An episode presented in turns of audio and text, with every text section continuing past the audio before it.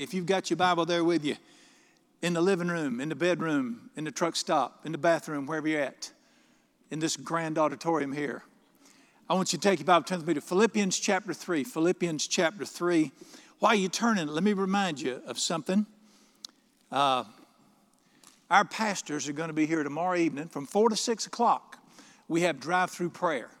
4 to 6 o'clock is on the uh, west, uh, east portico. That's the one near the airport, east portico. And if you just drive through there, you can stay in your car. Our pastors will be out there from 4 to 6. You bring your needs, bring your problems, bring your worries, your burdens, bring your mother in law, and we're going to pray out there. And you just come on out there, and they'll meet you there. Love to pray with you. We, we got the best pastors here. I'm about our pastoral care pastors. And they'll pray with you and encourage you and bless you.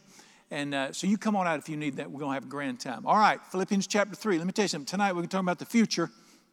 A lot of folks worried about the future right now. We're talking about the future. We're going to talk about your future. We're talking about the future right now. And uh, here's what I want to talk about tonight. You can't go forward looking backward. You cannot go forward looking backward. My nation's having trouble going forward because we're looking backward right now. I dare say most of the people I know are struggling to go forward because they're looking backward. And uh, we have got to get this deep in our spirits from God's Word and from His Spirit that when Jesus Christ, when you turned your heart toward Him and you gave your life to Jesus, He didn't just save you for eternity. He came not that you might have uh, life only, but abundant life on this planet. You're going to see in the scripture, He has written out a great life for you. He's written a great plan for your life. I don't know if you've ever heard this before. Not. Jesus loves you and He's got a great plan for your life. I can show you scripture after scripture. This book is a testimony of the people who were nobodies, nothings, in trouble who abandoned their lives to Jesus, and He took them from the guttermost to the uttermost. I mean, they went from zero to hero because God got His hand on their life. It's not just for them, this is for every person. I'm going to show you in Scripture that every person was created by God for good works that He wrote before time began that you should walk in them. And you have the most wonderful future planned by the Father. Uh, I came up with this saying I know the plans I have for you plans for good not for evil. His plans for you are not evil, they're to give you a future with a hope. But right now, so many people are living and they cannot get out of the prison of the past to get to where they need to go. And we're going to look in Scripture tonight that uh, Philippians 3 is a tremendous promise. I love this. I've always just clung to this, and I love to go just read this passage slowly and chew on it. This was a man, you know him as the Apostle Paul. He was not a bad man before he started following Jesus, he was a very religious man and he was the top of his religious class. He was the leader in his religious organization. And in Philippians 3, he says this All that religious activity, my church, my leadership, everything, I threw it away so I could start following Jesus. Now, he, he didn't just get saved, this man gave his life to Jesus and followed him. And he said later on, he said, looking back at my plans, which I was a very good person, very religious person, and now that I see what God's done in my life, I count that as garbage that I might gain what Christ had planned. But in this passage, we find the, the it's the linchpin secret of how to get out, get, quit getting stuck in the past and find. I want you to read a couple verses with me. Philippians chapter 3, let's put in about verse uh, 12 where he says this Philippians 3 12. Not that I have already attained or am already perfected, perfected. The man was not perfected. Not that I've attained or am already perfected, but I press on. You see that word press on? God's great kingdom ain't gonna fall on you like a ripe cherry. You're gonna have to press into it. And he, he wrote, press in, and it's the picture of a runner leaning forward to break the tape. This passive mess that's gotten on American Christianity where we just sit around and hope something good happens, that is unscriptural. Let me tell you about God's working in your life, the great working of His kingdom. The kingdom of God suffers violence, and the violent have to take it by force. That's not bad violence or wicked violence. It just means you have to press in to get the best. And he said, he said, I'm pressing on that I can do this. Verse 12. I want to lay hold of that for which Christ laid hold of me. He said, Jesus arrested me, Jesus called me, Jesus saved me, but he just didn't tell me to sit on my fanny and wait till he got back. He saved me for something. And I want to lay hold of what it was that Jesus saved me. I want to find out what the man's planned. He said, That's why I press on. Here's the secret, verse 13. Brethren, I do not count myself to have apprehended. One thing I do, what does it say? Forgetting those things which are behind and reaching forward to the things which are ahead. Now, you look in that verse. before you can attain God's best, what do you have to do? You got to let go of the past. You have to forget the things that are behind first before you can reach forward to the things that are ahead. And he was so single minded. That's why he said, I'm not shotgunning all over the place. One thing I do, I have seen what Jesus can do with a life. I want to have everything he plans. I'm going to forget that junk and I'm going to press ahead. And then a little bit of verse 14 I press toward the goal for the prize. This is a picture of a, of a, person who has seen the goodness of God and what He would do in their lives, in their relationships, their business, their, their insight, their health, everything, and they've seen it. Listen, the kingdom of God is not something you endure till you get to heaven. Matthew 13, 44, the kingdom of God is like treasure hidden in a field that a man found and hid, and for the joy over what he had, he sold everything he gave, he had to get that treasure. It's not heaven, it's what God's planned on this earth. And this man said, I'm throwing all that stuff, I'm to press in. I want to lay hold of what Jesus laid hold of me for. So obviously, he's laid hold of the great plans of God for this life. And he said this I've got to forget what's behind me. So I'm going we're looking like in Scripture. This is a, the Bible is a book that reveals the nature of God, the nature of man, and the nature of Satan. And you're going to see tonight the nature of God, the nature of man, and the nature of Satan when it comes to our futures. Now, let me give you a little revelation. Here's a word. I'm going to, let me read this to you. Satan steals your future by keeping you locked in the prison of your past. Satan is a thief who came to steal, kill, and destroy. When you look around you in this nation, and you look around in your little circle of where you live, do you really think that's the best God can do for people? Do you really think when you see how people are, are getting by today and living today, do you really think that's God's best? Satan will steal your future. He's a thief by keeping you locked in the prison of your past and he's doing a masterful job in our land today. And uh, that involves a couple things. Number one, he wants to keep you locked in your past failures. There's not a person on this planet that hadn't screwed up. Not many of them have done it as bad as I have, but that's not the issue. Everybody's got failures in the past. And if he keeps you locked looking back in the failures of your past, we call that, we call that shame and regret. How many people are living with regret, especially if you're getting some years on you? They look back with shame and regret, and this constant song is in their heads of woulda, coulda, wish I. Let me tell you something. F land is a few miles down the road. That's not a bad place to live, but living in if land sucks. You do not want to live in if land, you want to live in his land. And this thing of, of just the shame of the past, all right, now if he keeps you locked in somebody else's mistakes in the past, we call that what? Bitterness and anger. Listen, you're gonna live in that prison forever? Don't, don't call it, um, don't put that pig in a, in a tutu. Call it what God calls it. Don't call it hurt, it's bitterness. And he'll, keep, he'll steal your future by keeping you bitter over the past. Bitterness is the prison he holds people in to steal their future. Bitterness or shame. Shame and regrets when you did it, bitterness is when somebody else does it. And so that's one of them, the past. Number two, let me tell you another prison that he keeps people in molds. He keeps us in our molds. Romans 12, 2 says this Do not be conformed, molded to this world, but be transformed. And I just, I hear people say this all the time. I hear them say this, well, that's just who I am. No, it's not who you are. And we get locked in these molds that I'm, I'm just average smart, I can't do much, this is what I've done, this is my past, and this is who I am. That's not who you are. Listen, somebody should come up with a, a verse like this If any man's in Christ,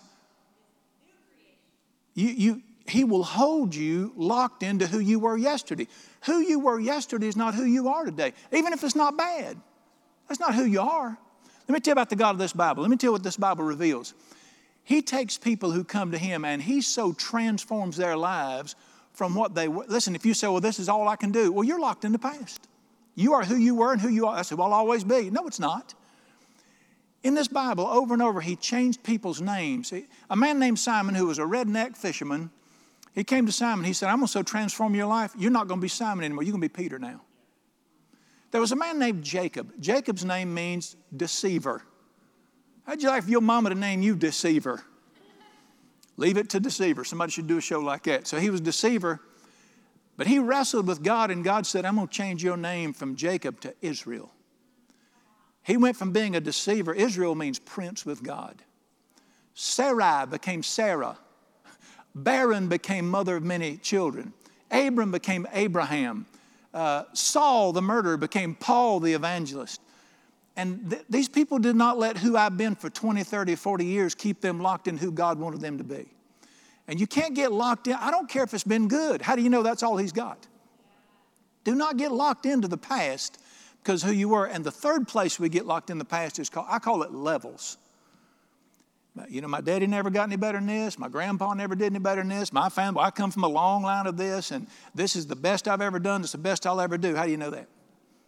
How do you, I don't care if you're 105. How do you know it can't be better tomorrow? How do you know you can't soar above what you, I talk to young people all the time and I challenge them, won't you start your business? Just start a business.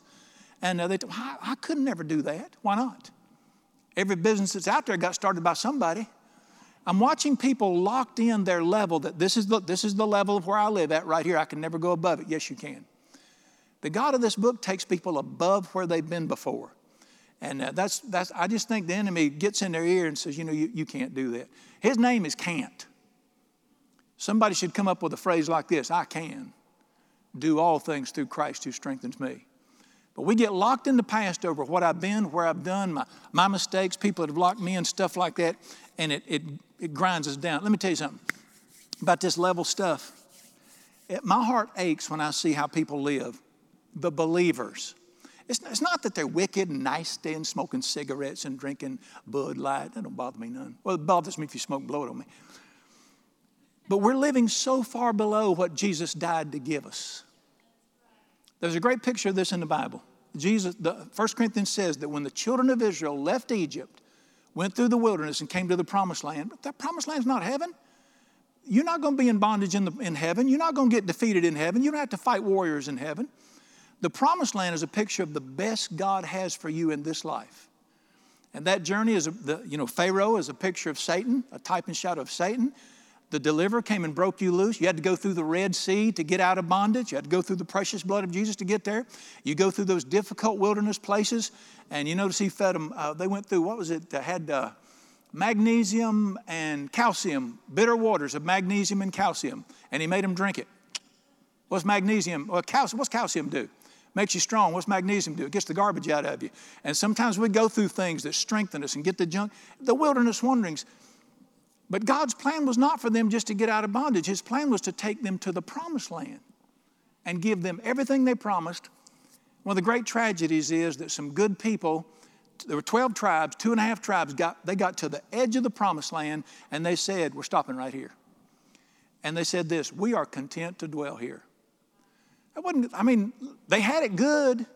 They had plenty to eat. The Bible said their clothes never wore out, and not one of them was sick. You say, well, that's pretty good. It wasn't God's best. God's best was the promised land where the grapes are so big, two men had to carry them on a pole.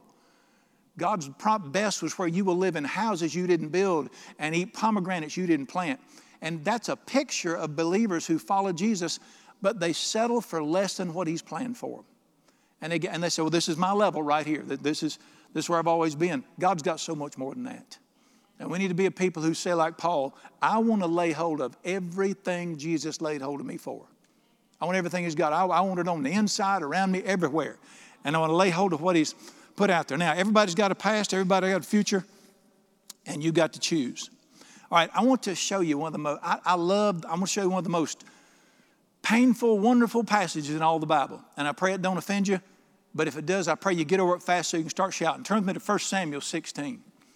1 Samuel 16. I'm going to show you that this passage shows you the nature of our God and what He's like as good as any passage in the Bible. Now, see, when I got, I a young man, I got saved. I went into a church. It wasn't that good a church. The preacher didn't know the Lord that well. And it was sort of like, you know, if you ever make a mistake, you're damned forever. And you're doomed. And if you ever, God's mad at you and, and you just, you, you know, you're third class, fourth class, Preachers should know Jesus before they start talking. 1 Samuel 16 is so good. I love this passage. Let me tell you where we're at right here. History of the nation of Israel. They, God told them, I got the greatest plans for y'all. He is always telling his people, I've got great plans for y'all. And he told them, I'm going to take you in this great plans. So they said, Give us a leader. Give us a great leader that can take us into your best. So he gave them a king by the name of Saul. Let me tell you about Saul. The Bible says of Saul, Kish had a son and he was the most handsome man in the nation, and he stood head and shoulders above all other men. That he was the most dynamic, charismatic, powerful, bold, fearless. He was a great warrior. He conquered a lot of land. He, you would have picked him out and said, That's the greatest leader there is, right there. And he became their king. And uh, they began to go into the greatness God gave him, but the problem was his heart would not follow God fully. And because he wouldn't follow God fully, God had to take his hand off of him, and the nation lost the blessing of God, and they were stuck for a while. All right, you, you got the king, his name was Saul. His spiritual advisor was the prophet named Samuel, and these two worked in tandem. Samuel brought the word of the Lord and spoke to the people. Saul ran the kingdom and did the conquering. And uh, God spoke to Samuel and said, I can't use him anymore. Said, He has turned from following me.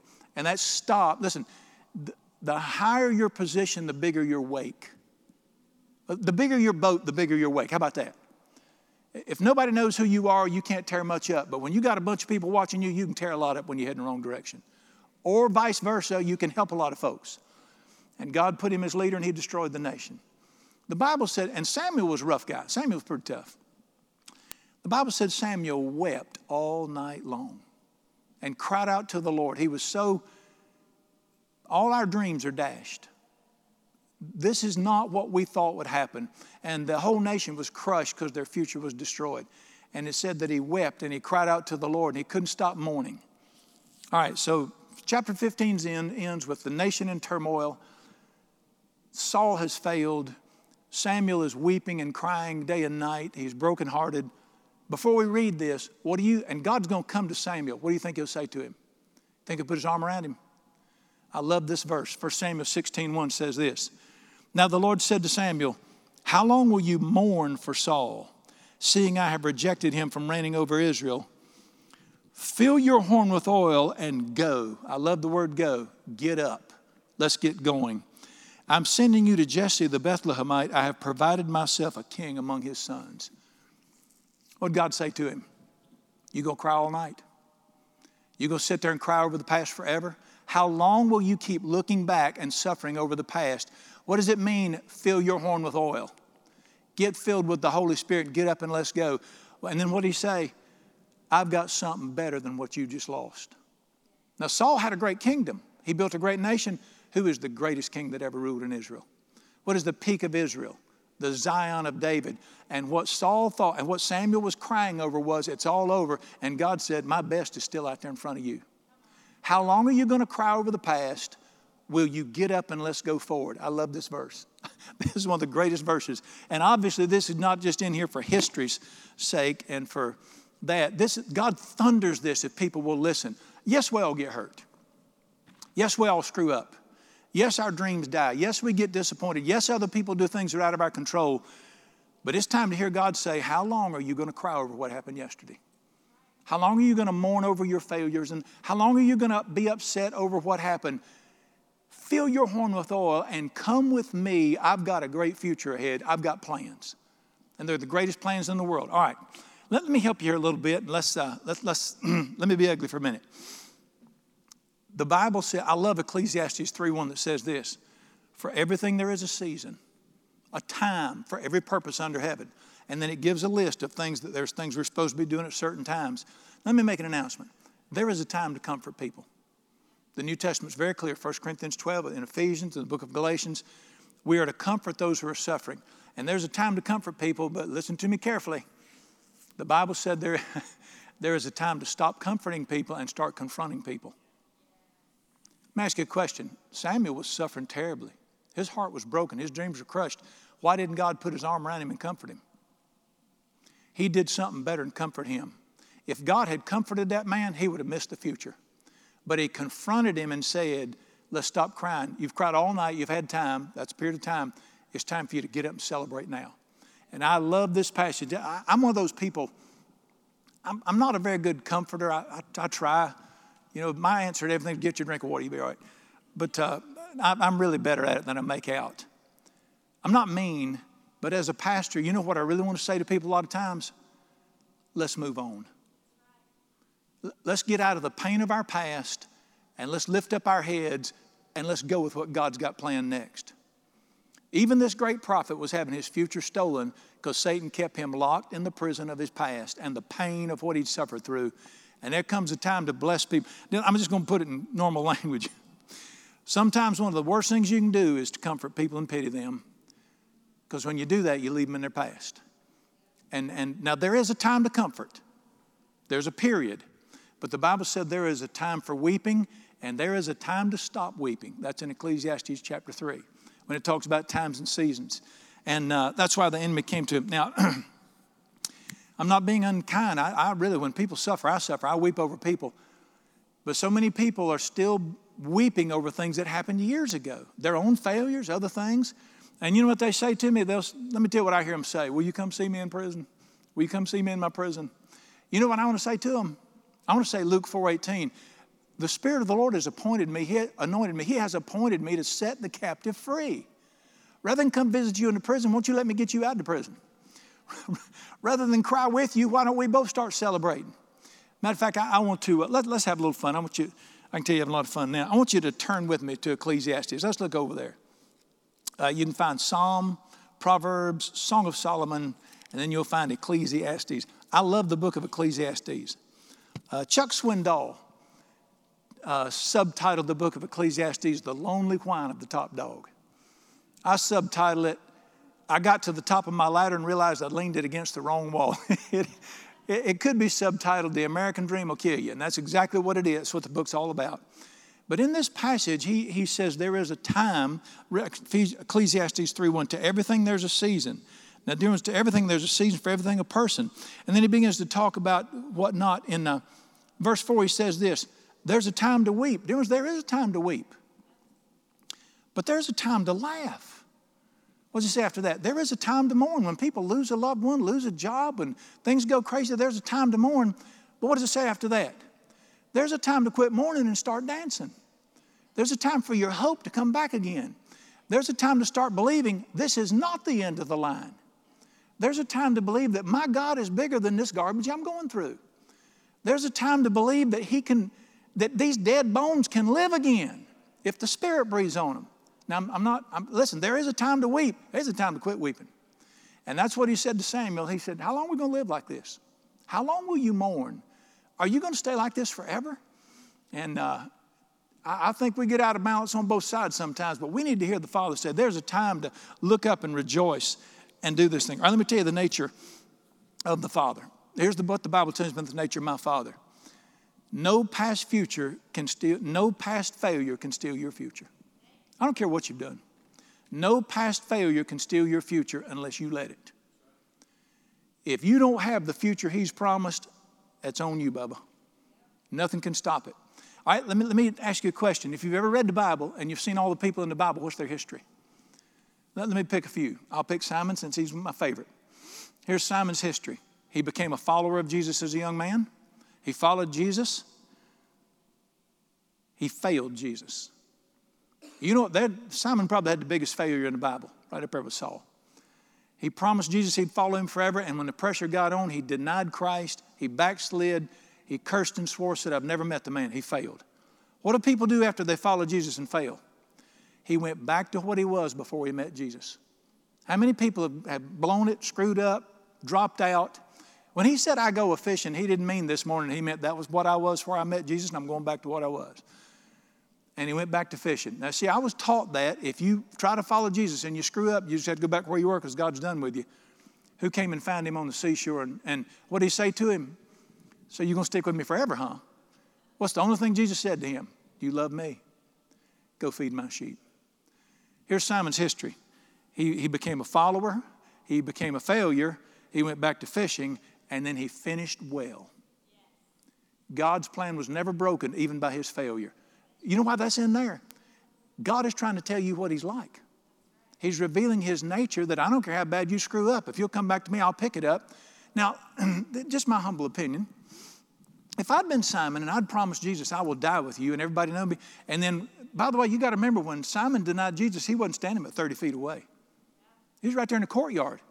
If I had cussed him and sworn I never knew him, in his neediest hour, his best friend forsook him, the shame, you just slunk off, like Simon did, he just slunk off. And the shame, guess what the enemy had put in your ear when you tried to get up again? But Jesus was having none of it. I don't care what you've done, you can get up and go. You can pick it up and you can follow him. You can follow all through the Bible and all the, all the folks that are in there. Let me tell you the most beautiful one, and there's a book in the Bible that tells that reveals the nature of God for people like no other book. I think it's the book of Hosea. Hosea is a young preacher boy. He's getting ready. He's, he's in seminary, fixing to get out of seminary, fixing to go get his first church and preach. And the Lord speaks to him and said, Son, he said, Yes, sir. He said, You need a wife. He said, I was hoping you'd tell me that. And he said, Hallelujah, Jesus loves me. This I know. Okay, you need a wife. And he said, because uh, he's like me, he knew he had to pray and ask him who it was. And he said, he said, I want you to marry the town slut. He did. Take Gomer as your wife, the town prostitute. Poor Hosea. And he said, Excuse me, I thought you said Gomer. Ah, I thought you said that. And he did. He told him, said, You married the town prostitute. I may you know town prostitute, local preacher is not a good combination. Something about them women missionary union girls wouldn't appreciate that. So anyway, he marries her and, and he wants to obey God. And he says, Hey, God's going to work a miracle. God's going to work a miracle. She's going to be a virtuous young lady. She's going to be a great mama. God's going to show his mighty hand. And he married her sure as the world. And in no time at all, she's sleeping with everybody in town. Broke his heart by himself. And he went before God and he said, You did this to me. And he was bitter and he was locked in the pain of his past. His dreams are ruined. He can't be a preacher now. Uh, yada, yada, and all that mess. And then uh, God speaks to his heart. And she got in so much trouble, she had to be sold on the auction block. Cheap slave prostitute. So the day came for her to be auctioned. She's being auctioned off on the auction block, and they're bidding a little bit. She wasn't worth much because she was messed up by then. And she bid a little bit, and from the back of the crowd came this voice I'll give everything I've got for her. And he rounded up everything he had on that farm and brought it up here and said, I'll trade everything I've got to get her back. And the townspeople were shocked because they'd come to humiliate her. He came to buy her back. And he paid everything he could to get her. And he picked her up and carried her home. And God did work a miracle, just not like he thought. Hosea is the Hebrew name for the word Jesus. And it's a picture. I don't care how bad you screw up, your past does not dictate your future. If you'll just let him come pick you up again, I'll go all through the Bible. Moses, 80 years old, convict, hiding from the law. You know, an 80 year old convict ain't got much of a future, does he? God spoke to him, his best days were in front of him. All through the Bible, it's a record that God, I don't care what has happened, if you will honestly turn toward him, your best days are ahead of you. His future will unfold. I, it, let me throw this in about Moses. It, America, some things I don't like about America. And one is that they want to park you at 62. You see, you're just saying that because you're there. Yeah, you got that right. You know, people start holding doors for me. I can open doors for myself. I'm not that old. There's just this thing in the air that life is from like 17 to 40, maybe 45, and then after that, God bless you. Here's some brochures on a nursing home. Where you headed to? And I'm watching people 65, 70, 75. You know what they're doing? Sitting around riding the storm out, waiting to croak. we need to hear God's word. Your best days are still in front of you. Don't, don't put out your landing gear, keep going. that's for my old people out there. Here's the bottom line Our Father always has a future plan of hope and prosperity. I'm going to quote it again. It's oft quoted, but you need to quote it slow so it can get in your heart. Don't just rattle it off in your head. Hear this with your heart. What if God walked up to you and said, I've got, I know the plans I have for you. Good, not evil. Give you a future and a hope. Your plans are not constrained by your circumstances. My first preacher used to say, Son, the future is as bright as the promises of God. It's the truth. All through Scripture, we see this. I want, I want to show you something. I want, I want you to turn to Psalm chapter 30. Turn back to Psalm real quick. Well, we're going to look in 33, but let's stop by 30 on the way and I'll get you some candy here. Psalm 30. All right, I want you to look at me in Psalm 30. Let me show you, let me show you the nature of my Father, the nature of God. And I'm going to show you the nature of Satan also. Because the Bible is a book that teaches us about God and reveals his nature. Now you need to, you need to hang on to this scripture, mark it in your Bible and hang on to it. For somehow the I'm I, am going to say this as humble as I can say it, but I think the church has not represented God well in our nation. I'm not being unkind. They just didn't represent him well when I was young, and I think we still need to work on a little bit better. And this is one of the places that really caused me to see that Psalm 30, verse 11. Psalm 30, 11 says this You have turned from me my mourning into what? What does God do for people that are mourning over the past? He causes them to dance with joy in the future. Tell me the nature, and by the way, this is the nature of God consistent through the Bible. He takes people who are hurting and mourning in the past, and He causes them to dance about the future. You've turned my mourning into dancing. You made me take off my funeral home clothes, and you clothed me with sadness. Gladness. I, I don't understand the Bible. And the church in our land, I guess I'm hacking the church tonight. I read in this book about gladness and freedom and celebration and hope and new life. And I go in church and, and I see, uh, what do you call it? Uh, embalm, embalming, embalming. Dear ones, this is the God of heaven who turns mourning into dancing. We got a lot of mourning in this land right now. Our king wants to turn it into dancing. And he wants to say to people, How long will you mourn? It's time to get up and start moving forward and look for. And by the way, the end, verse 12, so that I can rock the house and sing praises to you. Now turn the page to Psalm 30. That's not where we're going. I just throw that in for free. Tom, turn the page to Psalm 33. All right, let me show you you in Psalm 33. Oh my goodness. When people wonder, what, tell me about the future of our nation. This is the passage where God talks about nations and their future. Psalm 33, if you want to look at some the whole thing. We're going to look at a verse or two. You say, What do you think about the future of our nation? I don't need to think, I need to read. I want to hear what God says.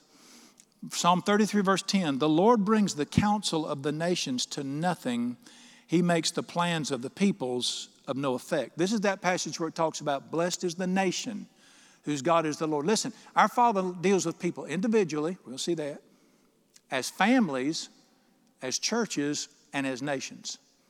And here is where it talks about blessed is the nation whose God is the Lord. God blessed this nation greatly at one time.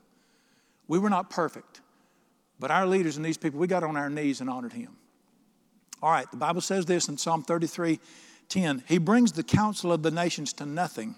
He makes the plans of the people ineffective. You tell me the future of my nation. Are we following his plan for us or our plans? There's the answer. But now, watch this. And this is for you personally. Verse 11. The counsel of the plans of the Lord stand forever, the plans of his what? Heart. Out of the very heart of God come personal plans for you. Before my children were born, I was already having plan, I, things I wanted to see happen in their lives. That's a father's heart. Out of the heart of God come plans. I had plans for my children. Guess what my plans were for my children? I want them to get on drugs and have a miserable life and die young. You think so? I dreamed of great things for those kids. I, I, just dreamed of good things happening. I dreamed of us having a family. I dreamed of good things. I dreamed of them marrying well. Praise God, so far so good. One exception almost, but it's going pretty good so far. I ain't saying which one. But here's my point. I'm just being cute. Every father longs for his kids to have a great life. Yes or no? Look at this. The plans of his heart to when? Did they stop in Israel? All generations. That's me and you. Now, watch what he does with those plans in verse 15.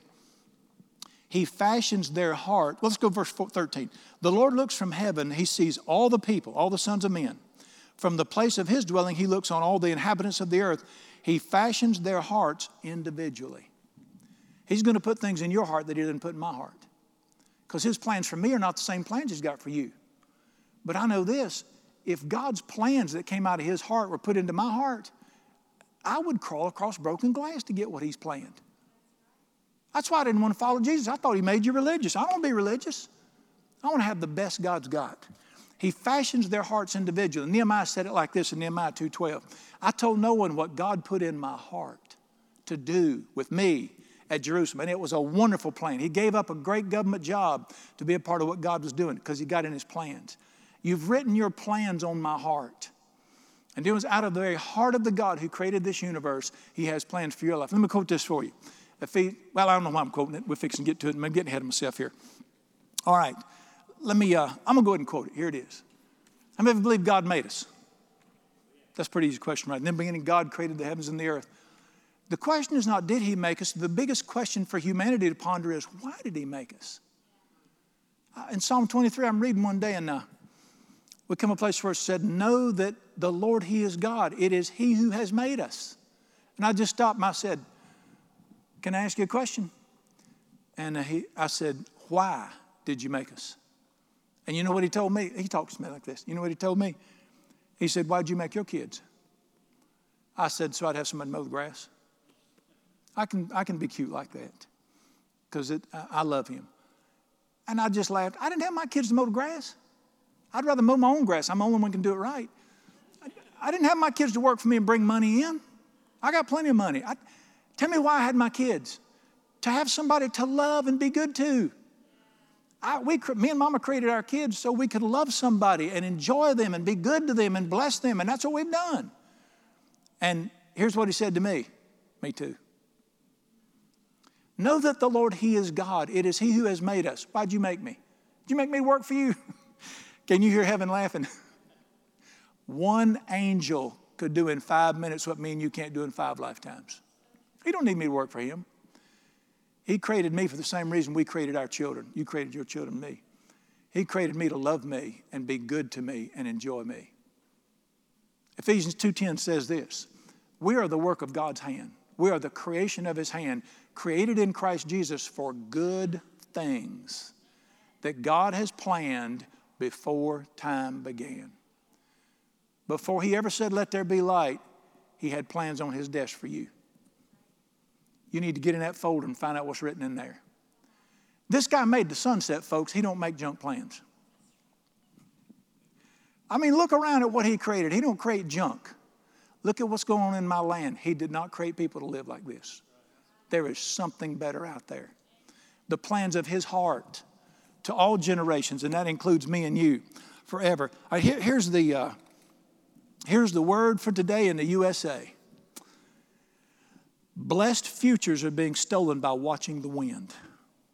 This is a biblical principle. We're losing our futures by watching the wind. Are we in Ecclesiastes still? Well, go back to Ecclesiastes. Let me show you something else in this wonderful book here. I love the book of Ecclesiastes. It, it just it's the, it takes life, makes it so simple, and all it boils down to is all the money in the world can't make you happy. Get you a woman, get you a job, love that woman, eat your dinner, go to bed, and be happy. Love God. That's it. That's Ecclesiastes in a nutshell unless you're a woman, get you a man, whatever you want to do there. Ecclesiastes, verse 11 says this. I mean, Ecclesiastes chapter 11. I want you to look at a great truth with me. And this, this principle will apply to so many things in your life. And this is one of God's great principle truths. Ecclesiastes 11 4. He who observes the wind will not sow. He who regards the storm clouds will not reap. If you go get all caught up in the storm that's rolling around you, you'll never experience God's best. Obviously, it's a farming uh, analogy. Farmer's getting ready to go out and plant his wheat or plant his corn. He looks up and says, Boy, there's a storm coming. There's a storm brewing around here right now. I better not plant today. If you let the circumstances around you keep from following Jesus and investing in your life, you will never experience His best. We're living in a day of storms right now. Do I need to spend time? No, I don't. We're going to be in storms till Jesus gets back. Do not let the storms that are raging in this land rob you of God's best. You won't sow, you won't reap, you won't harvest His best if you let what's going on around you keep you from experiencing His very best. Dear ones, when the children of Egypt, judged by God, were in absolute darkness so they couldn't get off their bed, what did the Bible say? There was a light on in Goshen where God's people were. Darkness is covering this earth, deep darkness the people, but the glory of the Lord is being on His people right now. I am, I am not dictated by what goes on in my nation. The Lord God Almighty reigns. Jesus is Lord. And we, we're being kicked around by the storms. I hear people say this all the time in the light of circumstances. Since when did the circumstances become my Lord? It's not the plans of my circumstances, it's the plans of His heart. I'm in a meeting one time years ago, I, I forget when it was, and it was one of them budget meetings, which is right up there with the colonoscopy. And we was having a budget meeting and all that stuff. And we were sitting in there and uh, we were discussing. Finally, one old, one old deacon spoke up and said, Well, I think y'all getting a little wide in the turns here. We're, we're in a recession right now, you know, and we need to consider that we're in a recession. Another one said, That's right, we're in a recession right now. And several more of them moaned and groaned about being in a recession and might ought to cut back on the budget and quit giving the missions, yada, yada. I said, Hang on a minute. I reached over, picked up my Bible, and I was hoping I wasn't reading nothing. I was just pretending I was. I looked in the Bible, I closed it, and I said, God's not in a recession. I said, This nation might be, but He's not in a recession. I said, Let's walk by faith and let Him show how mighty He is in the middle of this recession. Well, I finally won. I mean, I had to get him there directly. I wanted to say to him, How long are you going to mourn over this recession? Let's go. Let's get where He wants us to be. Because we got to let, quit letting circumstances run us. I was talking to somebody the other day, I was telling about some things, and they said to me, You're 62. You're going to do all that in the next 20 years? Well, what do you want me to do? Sit down and croak? 62 don't mean nothing. It just means I can't run as fast as I could used to run. But then was, listen, we have got to quit saying my circumstances are going to keep me from having God's best. I don't care what it is. I don't care if you got a criminal record. Praise God. Join Paul and Moses and David and Simon and me. Get in line. Let's all have a grand time. Cons for Jesus. Get in the middle of the show here. I, I, didn't, I didn't have enough education. I came from a bad. Knock it off. How long will you mourn over the past? Let's go. Lady told me the other day, I said, You need to learn how to do it. She said, It'd take me four years to learn that. She said, You know how old I'll be in four years? I said, How old you going to be in four years if you don't learn it? We need to get the show on the road and quit making excuses. And uh, if you regard the win, you'll never sell. I saw the other day. I don't know if y'all knew this or not. They keep telling me the church in America is dying. Church is dying. Well, technically, I guess it is. I saw this past week where the Presbyterian Church announced they, they lost 55,000 members last year, but the guy was very excited. He said, That's not as many as we lost the year before. Well, let's just break out the champagne. I mean, ah! Even the Southern Baptists last year tallied the greatest loss in membership they've had in their hundred and some year history. The circumstances of this nation do not dictate my life, my family, or my church. The Lord God rules. And we need to quit mourning over what's going on around us and say, Get up and let's go. I've got plans for you. As he told the man, Let's get up and let's go and let's see what he's got planned out there. His great plans are never dictated by circumstances. Now, let me flip, let me say one more thing before I'm done here. Contrary, if, if, if you're not in a place where it looks impossible, you're probably not ready to go with him anyway. You know what the nature of this Bible teaches? He don't choose the blessed, fortunate, uppity, mighty, scholar. I mean, he chooses a few of them, but he said not many. Matter of fact, let me, let me tell you the nature of God. I love this right here. I love it all. It's all good. Love the nature of God. He came to a guy named Gideon one day and he said, uh, I'm going to use you to set your people free and you're going to crush that invading army, son. And Gideon said, I got, we got a problem here. And he said, What's the problem? He said, They have 150,000 trained warriors I got 30,000 farmers with me. God said, Yeah, you're right, you're right. Ask any of them if they want to go home if they're scared, tell them to leave. It went from 30,000 down I think it was 8,000, something like that. Gideon said, We're going the wrong way here, Father. He said, Now I'm down to eight. I've only got 8,000 against 150,000 warriors. He said, You're right. Take them down, get them some water, and if they lap like a dog, tell them to go home. So he took that 8,000 down there, 7,700 lapped like and he said, he said, I'm down to 300. I got 300 to whoop the entire nation with, and God says, I got you about where I want you right now. I think we can do this. Why does he do stuff like that? So that when we win great victories and we have great lives and we build great families, everybody knows that wasn't them, that was him. That's why he chooses the weak, the foolish, the rejects, the, I think it says base in New King James. You know, I drive a base model truck and ain't got, you have to roll the windows up. That's a base. He chooses those people that no flesh will glory in his presence. He doesn't want you to be strong. He wants to show himself strong on your behalf. So if you say, my past is terrible, my future don't look good, and I ain't got no money, oh, you're probably the next one he's coming to. I just love this kind of stuff. This is his nature right here. This is what the message is all about. Here's why. Here's the deal. Let me tell you something about the future. Number, number one, two things. He knows the future. Read the book of Revelation. He knows the future. Listen to this. I read it every morning in my life. Psalm 118. He controls the future. His kingdom rules over all. Everything. He rules over all. All right, if you're sitting there with mama on the couch watching me tonight, repeat this after me. My past does not determine my future. What did Sergeant Carter tell Gomer? I can't hear you. I know you said it. You just need to say out loud, I am no longer going to be a prisoner of my past. You know what this is right here? Jesus said, I'll give you the key. This is the key that'll unlock the prison of your past so you can get out of it and go on. And I love people. I care about people. I'm, I, I really am pretty good at comforting if the need's there. But I'd really rather raise people up and see them go to the next level that God's planned for them than to see them waller in the mud. How long will you mourn? Fill your horn with oil and come with me. I've got a plan that'll be better than what you just lost. That's the word of our Lord. Lord Jesus, I want to praise you and thank you. I want people to get it in their hearts. I want them to hear your voice in their hearts.